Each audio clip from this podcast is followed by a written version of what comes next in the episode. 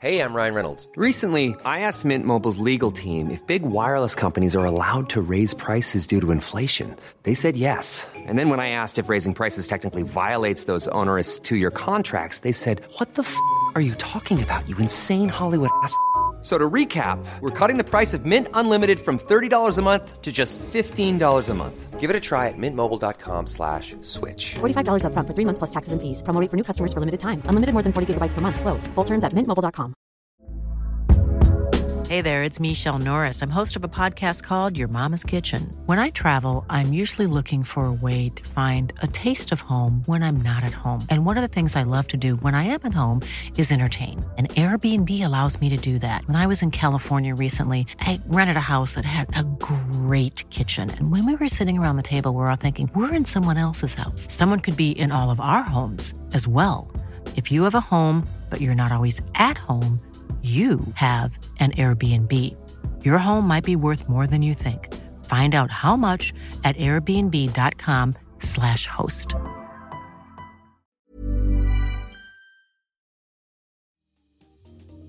Welcome to Face to Face. This is a show about change and about what's next. It's a show that wants to ask questions, peel back the layers of our average everyday experience, and go beyond scratching the surface. We interview amazing people with incredible ideas and stories who have done wild, weird, and wonderful things. Remember that imagination shared create collaboration, and collaboration creates community, and community inspires social change. I'm David Peck, and this is Face to Face.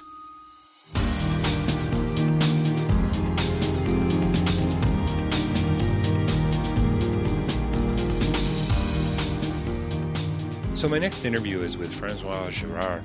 Uh, what a pleasure to talk with the director of uh, so many w- wonderful films. Uh, Red Violin being one of them. When I when I heard that uh, the interview was booked, I was uh, thrilled. Looking so much, uh, looking forward to, to, to, meeting him and to having a conversation about so many different things. Mostly about his new film, The Song of Names, premiere at the Toronto International Film Festival this year, starring Tim Roth and Clive Owen and others uh, Robert Lantos, produ- uh, producer, and, and, and, Howard Shore. Uh, I mean, come on, the composer for, for the film. This is uh, this is a film you're going to need to see. It opens on Christmas Day. It goes wide, I believe, North North American release. This this is a film about relationships. It's a film about music it's a film about trauma and PTSD. It's historical, and as Francois says in in, in, in our interview in our conversation, it really is about uh, remembrance. And uh, this thing about memory is is just so uh, has been a theme for me, uh, not only in my own life and the philosophy and uh, that I've studied and, and and and the writing that I've done, and I think many of the interviews that I've done on face to face as well. Very connected to this idea of self and who we are and, and how we deal with the choices we make and our responsibility and, and, and, and the communities that we step into and we respond to and, and we relate with. So, so we had this wonderful conversation. And one of the things that I just so appreciated about Francois was his ability to just step in and, and, and, and, and, and we talk about the intimacy of, of this film and, and, and how music is louder than words and how music doesn't need subtitles and isn't that wonderful? And and and how Howard Shore did this archaeological dig to find this this song and how important that uh, I guess you could say the melody is for uh, driving the story forward. And so so yeah this is uh, a conversation I think you're going to enjoy a great deal with Francois Girard uh, but also uh, a film that you're going to need to see uh, for a whole lot of reasons. I hope everyone sees it. It's it's compelling it's beautiful, it's tragic, it's deeply relational, and and and the music is is stunning, and it's it's entertaining as well. And I hope Francois is okay with me saying that. I'm, uh, but but but there are. Uh, yeah, this is. I was going to say there are bits of business uh, about our conversation that I really wish we would have had. We could have had more time, and I'm glad in a way that we didn't get to connect at TIFF this year because it would have been rushed. We would have only had a few minutes, and and, and you've got 30 minutes here uh, with Francois Girard coming right up uh, about his new film, A Song of Names. So stay tuned. Don't forget davidpecklive.com for more information about uh, my writing and my speaking. You can purchase a copy of Real Change is Incremental there. And uh, also facetofacelive.ca. Uh, it's so many interviews coming up on 500. So many TIFF interviews. We've got some new authors coming out in the new year in 2020. We're going to be taking a bit of a turn, I hope, looking for some sponsors. If you want to uh, advertise on on face to face, you can do that through our newsletter. We've got a pretty good social reach. I continue to be amazed at how we're getting out there. And, and, and if you want us to do shout outs for you as well, please reach out, contact us. We can do that. Um, and, and you can also support us through Patreon, believe it or not. We have a few supporters there. And if you can't do that, which I totally get, would love for you to leave a review on iTunes. It's hard to get people to do that. I'm going to have to come up with some kind of contest or something to get people incentivized just to leave a simple review. I mean, of course, if you like it, we'd really love the review uh, on, on iTunes. Uh, it helps getting word on the street. Share it with friends, sign up for the newsletter. And then don't forget rabble.ca for, for, for other journalists, other podcasts, and, and news for the rest of us. This is a, a team of people uh, talking about issues that matter. So uh, don't forget, uh, uh, stay tuned. don't forget, that's kind of the theme, I think, Francois. I hope you're smiling for today's interview. Coming right up, Francois Girard talking about his new film, A Song of Names. Well, welcome to Face to Face. Uh, we are joined by a very special guest here today uh, with us here in Toronto at Elevation Studios. can we call it Elevation Studios, uh, Francois? I'm not sure. Uh, Elevation Pictures. Elevation Pictures office in, in Toronto, just around the corner from where it all happens at the Toronto International Film Festival. Francois Girard is here today to talk about his new film, a song of names. Thanks for joining us today. Mm, thanks. Thanks to you. So, so you're in Toronto, kind of for a little bit of a press uh, tour, is it? As as the film, by the way, folks, the film's coming out in uh, a few days, Christmas Day, uh, wide North American release. And by the way, congratulations on the film. I love the film for so many reasons, and I can't wait to get into the conversation. But thank, uh, thank so, you. So, so, what are you doing in Toronto?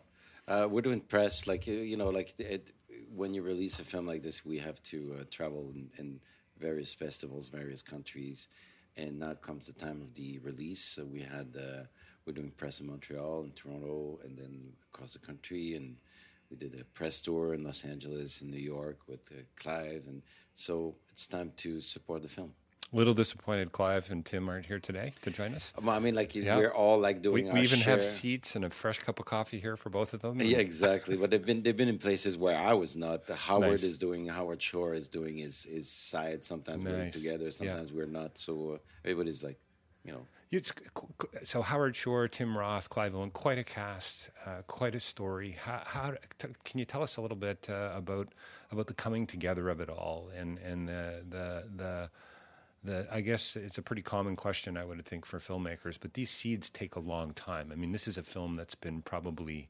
uh, um, sitting with you for, or a story that's been sitting with you for a long time. Well, uh, not not that long because hmm. I, I mean, a couple of years. But the um, what happens is, uh, in in my past, I've written most of my films. So, like, if you right. If you Red start Violin. from scratch, Red Violin is five years of your life, like right, right there, right, and, and fantastic, and, and, by the way. Thirty-two short films, like, are also quite long, and yep. But in here, the, like, I, uh, I jumped into a running train uh, oh, interesting. And then uh, there was already a script uh, adaptation of Norman Lebrecht's book uh, of the same name, The Song of Names. And Robert Lantos was uh, at the helm, and they sent me the script. And then I read the script, and I read the book, and then I, um, I joined uh, the team. Um, but then, yes, I think probably as a director, like no matter how we work and plot and design and all of the big ideas. I think there's nothing more important than bring people in and bring the right people in. Right. And it started in this case. First big move was like Howard. Like we contacted Howard, uh, Robert and I, and uh, we start very early on. We started a conversation. I was very lucky to have uh, Howard uh, join me and Robert uh, such an amazing companion. Like it was probably one of the happiest collaboration. In, in, so the first one on board was Howard Shore, the composer. Yeah. So can I quote you? Making film is making music. I'm pretty sure that's you, isn't it? Yeah, yeah. Because uh, often, like you know, people think that I'm. Um, I have a particular interest in music, which I do, yeah. uh, and to the point where I made it like quite at the forefront of my work. Sure. But but every filmmaker is making music. Mm. Uh, music is uh, film. Film is music, uh, and and um, but uh, like in this case, of course, uh, we have in the the very title of the film the song of names. We needed to figure out that song. That was the first discussion, and and it took. Um, I, I really. Um, really look at it, like it felt very much like an archaeological dig. Oh wow! Uh, and then Howard built a team team of ar- archaeologists in uh, Bruce Rubens and Judith Klerman, like a, a, Jewish scholar and Jewish music expert, and together, I, I was more of a with I was part of that conversation, of course, but like when it comes to digging out the DNA, the truth of what would be sung in a Stoke Newington synagogue uh, in 1951 by a community of Polish immigrants, right. uh, refugees.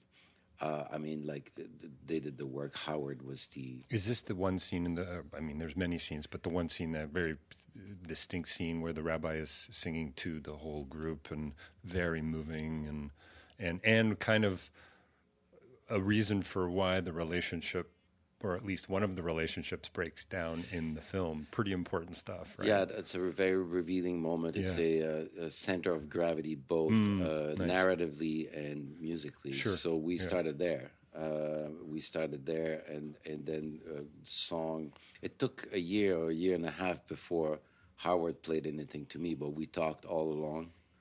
And that conversation greatly impacted on the script So you're making the film. Howard hasn't played you any of the music for a year.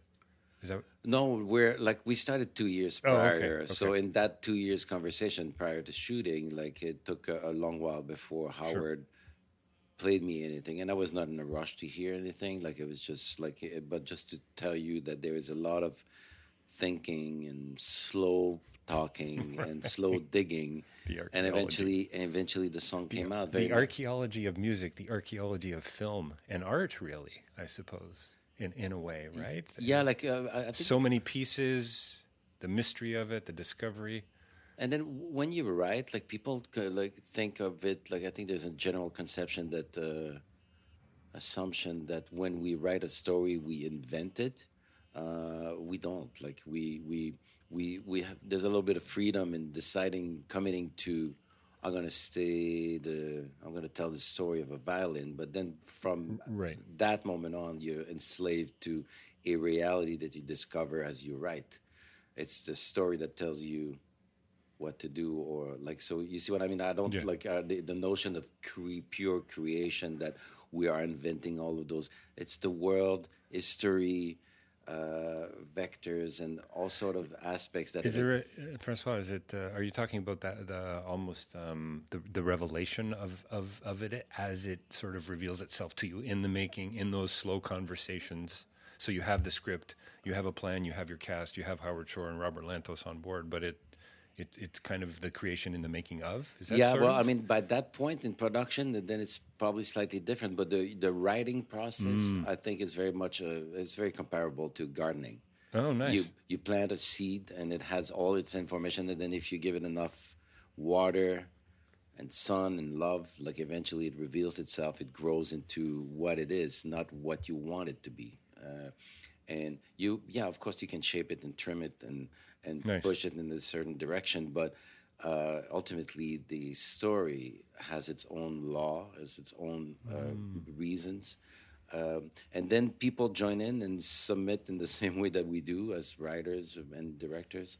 We it, uh, we join uh, and to be part of that tree, and then like, and then it comes to life on its own will. How hard? To, how hard to convince a Tim Roth or a Clive Owen to, to buy into a story like this, to buy into a film like this? It was it wasn't hard. It wasn't hard at all. Like we meet. I, I think you know we, the uh, they read. Uh, they they they're like me. They're text driven. Uh, they're story driven. And then if they see, if they see that the story is worth telling, and, and if they have an opportunity to to show their craft, uh, then uh, like then we engage into a talk, and in that case the talk was very short. Like I had one meeting with both of them, like um, um, and then after that we commit to work together. Oh, that's amazing. Yeah, that's got to be pretty validating too, from a whole. So, I mean, I've always been uh, been you know working alongside Tiff and, and interviewing filmmakers for quite a few years now, and always still marvel and kind of am blown away at the the collaborative, like cross functional, uh, relational component of filmmaking. It's kind of crazy.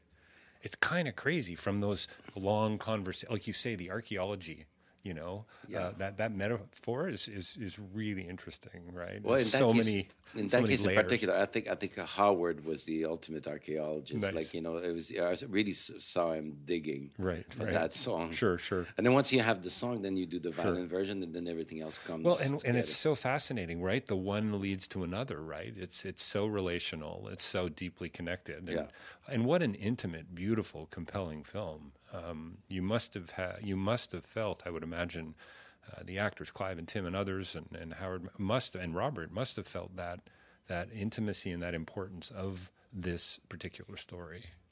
Yeah, I mean, the intimacy was the key uh, f and the permission for all of us to approach that highly saturated theme of Second World War and Right. the Holocaust. Like, I mean, I don't think if like if I was offered a film that is looking straight into the eyes of the grand history or the Holocaust, that I would feel a permission. But now there's a remoteness. Like uh, we are intimately uh, engaged with two characters, Martin and Dovidl, uh, and we stay very, very close to them. They're in every scene and uh, never in direct contact with the war.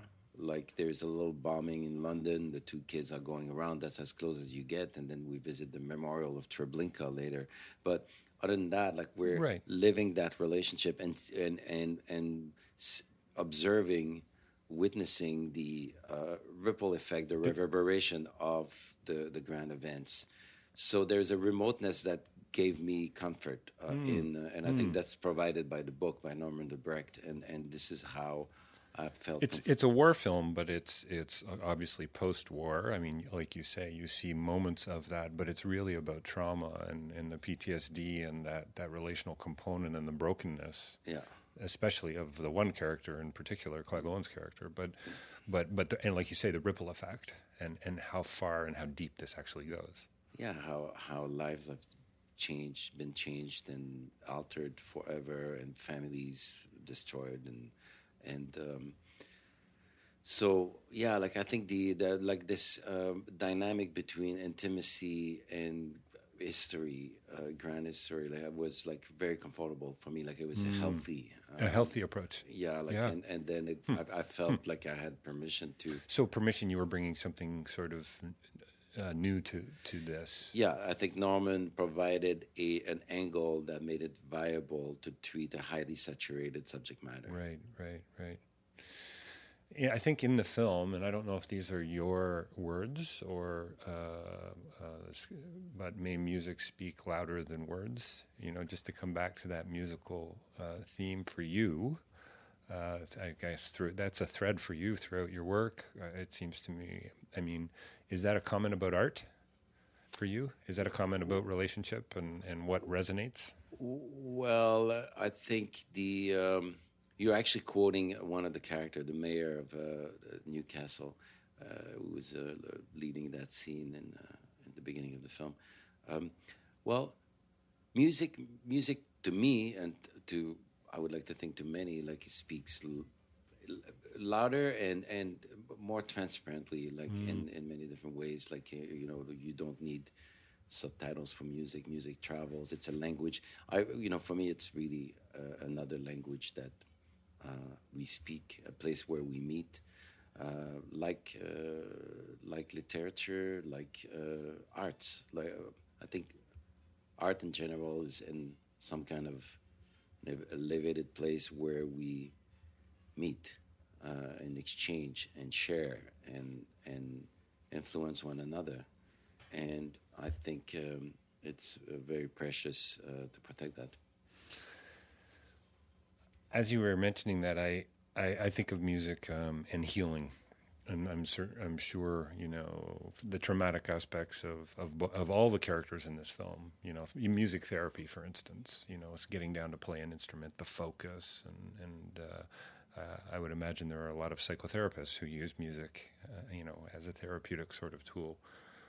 Um, I'm interested in your thoughts on the story from Dovidl's character perspective. It seems like he, he religion is where he finds his healing, or at least he thinks he finds his healing. Well, he's, he's There's a- changing his mind many times. Uh, exactly It's a right. very complicated It's path. very complicated, yeah, And- which most of us travel, right? Uh, Yes, but his questioning has been um, uh, catalyzed and enhanced by the traumatic events we're Right, talking about. right. So he starts like with a um, uh, ultra orthodox education, uh, comes to London, renounces his faith. Quite a scene, by the way. Uh, yes, the, the one of- renunciation of, his faith. That's one of my quite a scene. favorite. Like yeah. Jonah Hauer-King like, delivered an incredible scene there, Mm-hmm. and and then and then finds his way back to the faith. It's a very complicated path, and that was like just to understand that um, for me, like. Uh, He has a beautiful line, doesn't he? Say it took yeah, it took the Holy One four four years to find me, yeah, which is just so interesting, right? yeah, like it's uh, no, it's um, and like it was an effort for me because I'm non-Jewish, so like just to understand his path. Hmm. But I'm I'm in Martin's situation. Martin is non-Jewish, so we're like sort of like um, looking in Right. Right. World, Right.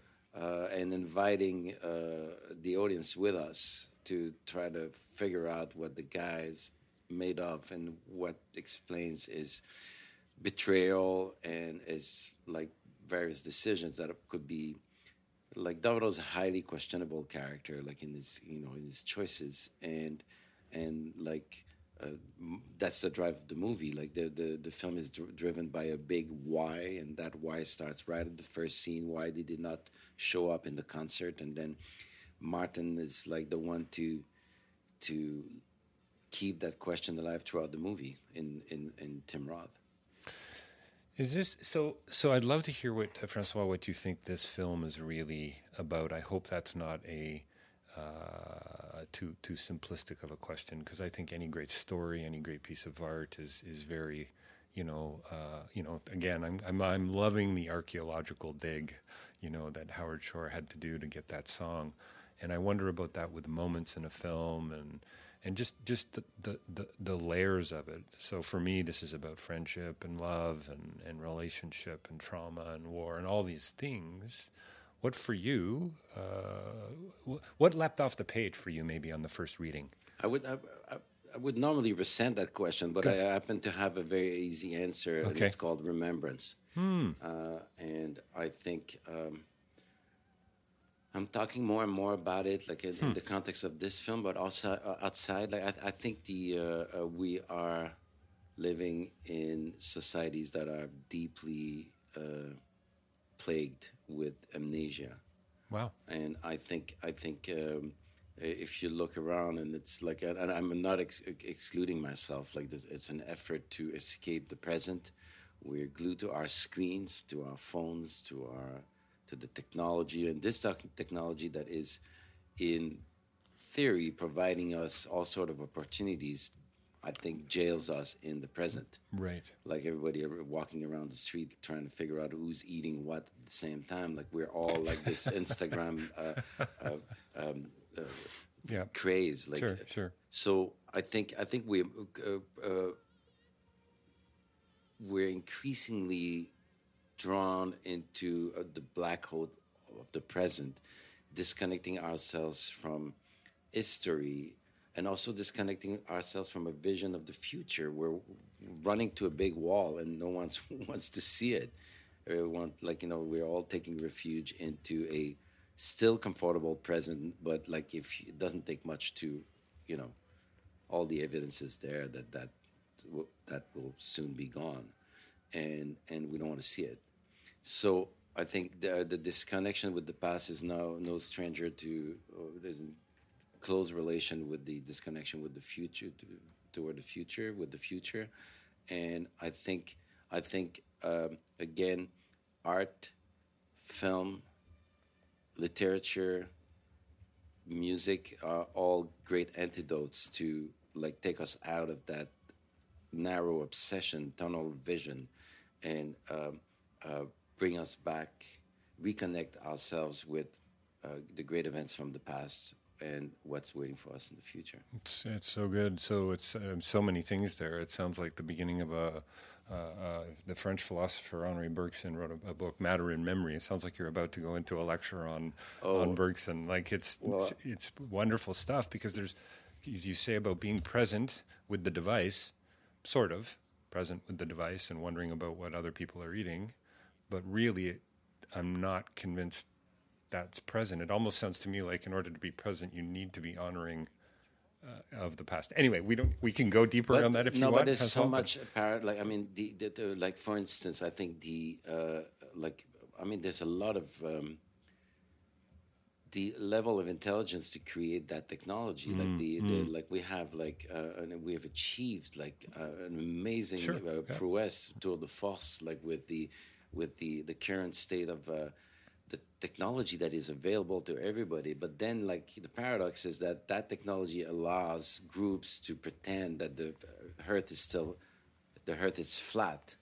So in a way, like for centuries, we uh, worked forward into producing this amazing prowess, and then in perfect contradiction, it sends us some of us back to 400 years ago, thinking that Earth is flat. So, and then that's only like one good example. But um, in the case uh, closer, like uh, to you know, in the case of this film and the theme of this film, uh, I a, a, a good statistic is that like fifty percent of the population under thirty years old, like they they don't even know what the word Holocaust means.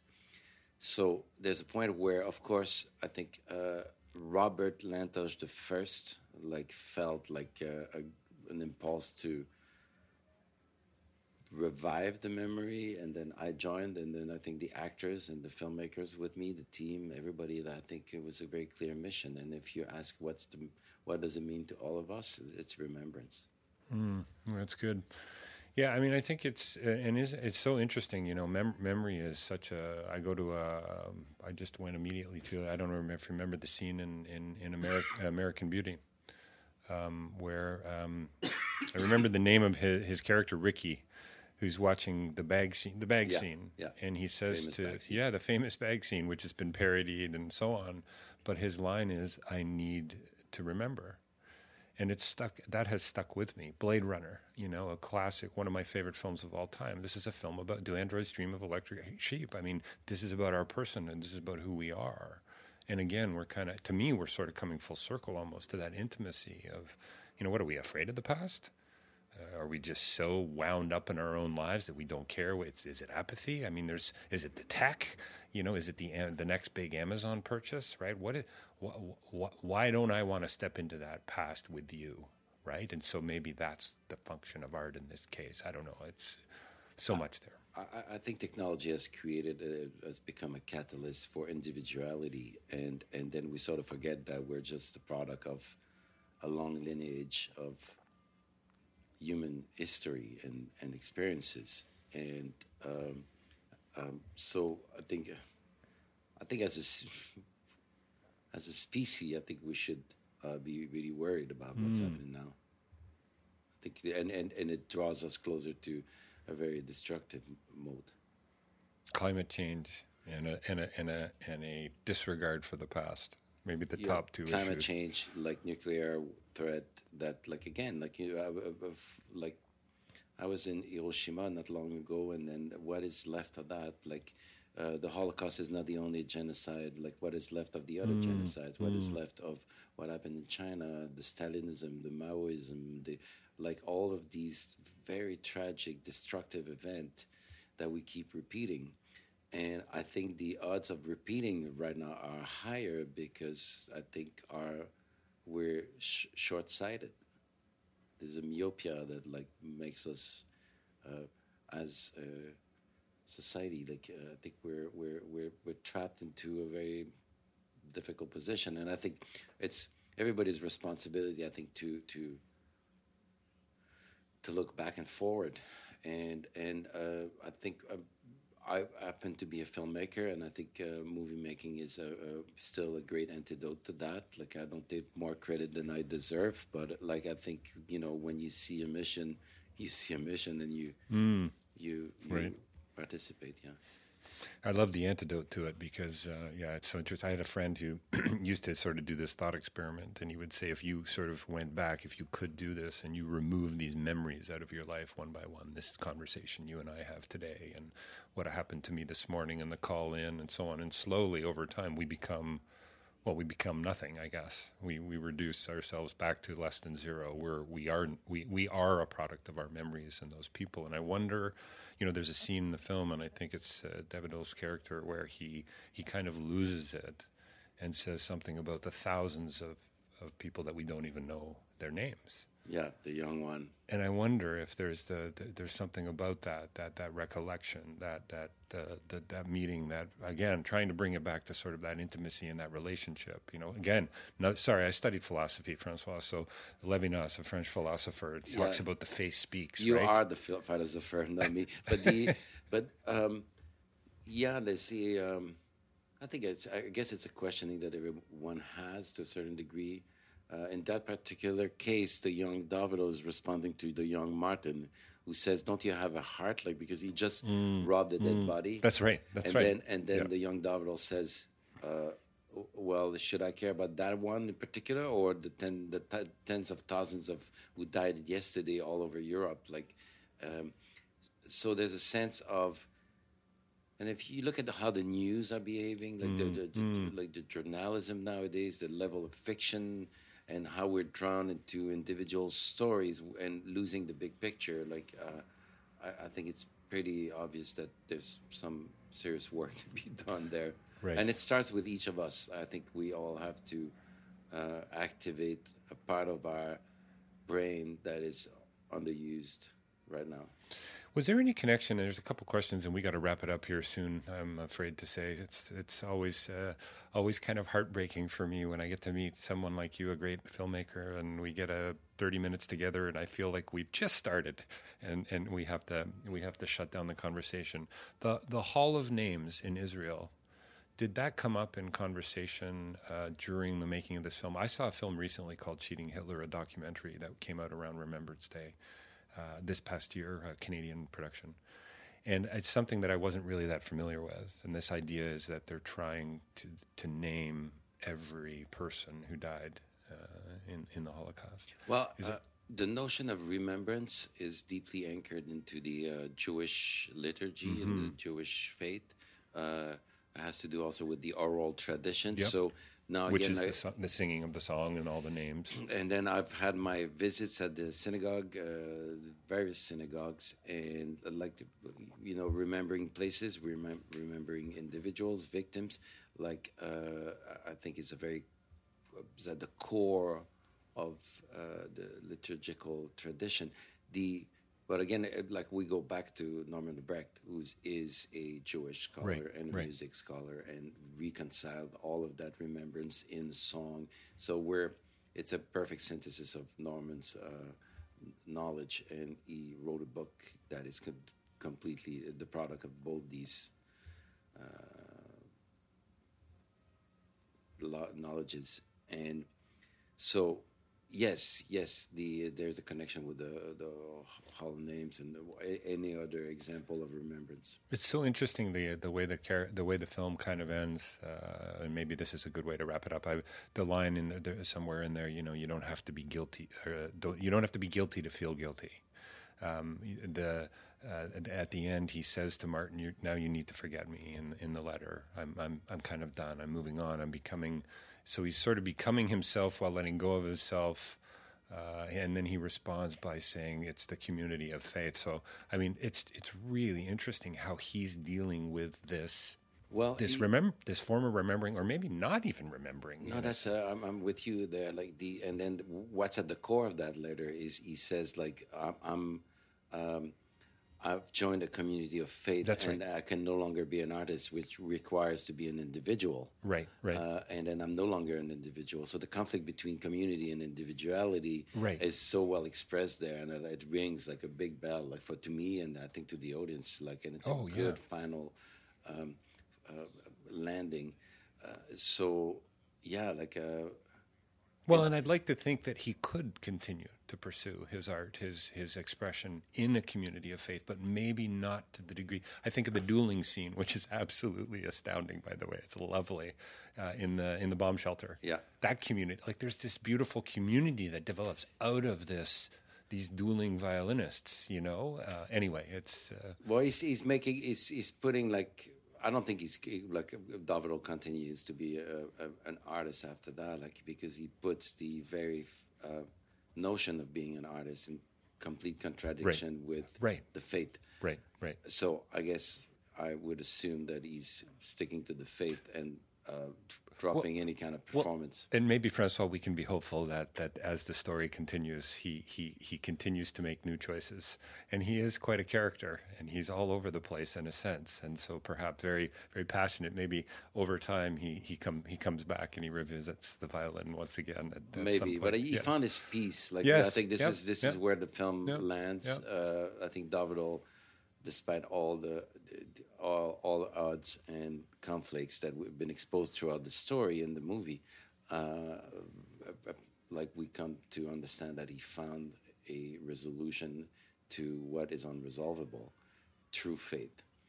My faith is art.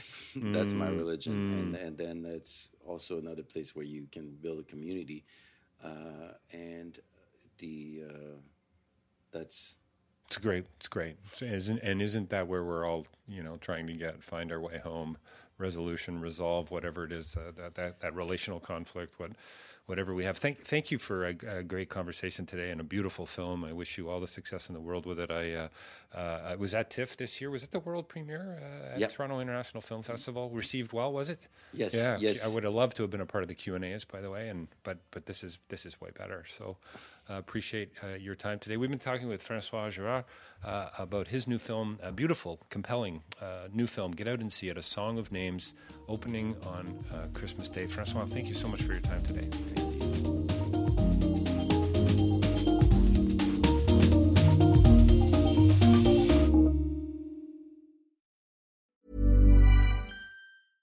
Hey, it's Paige DeSorbo from Giggly Squad. High quality fashion without the price tag. Say hello to Quince.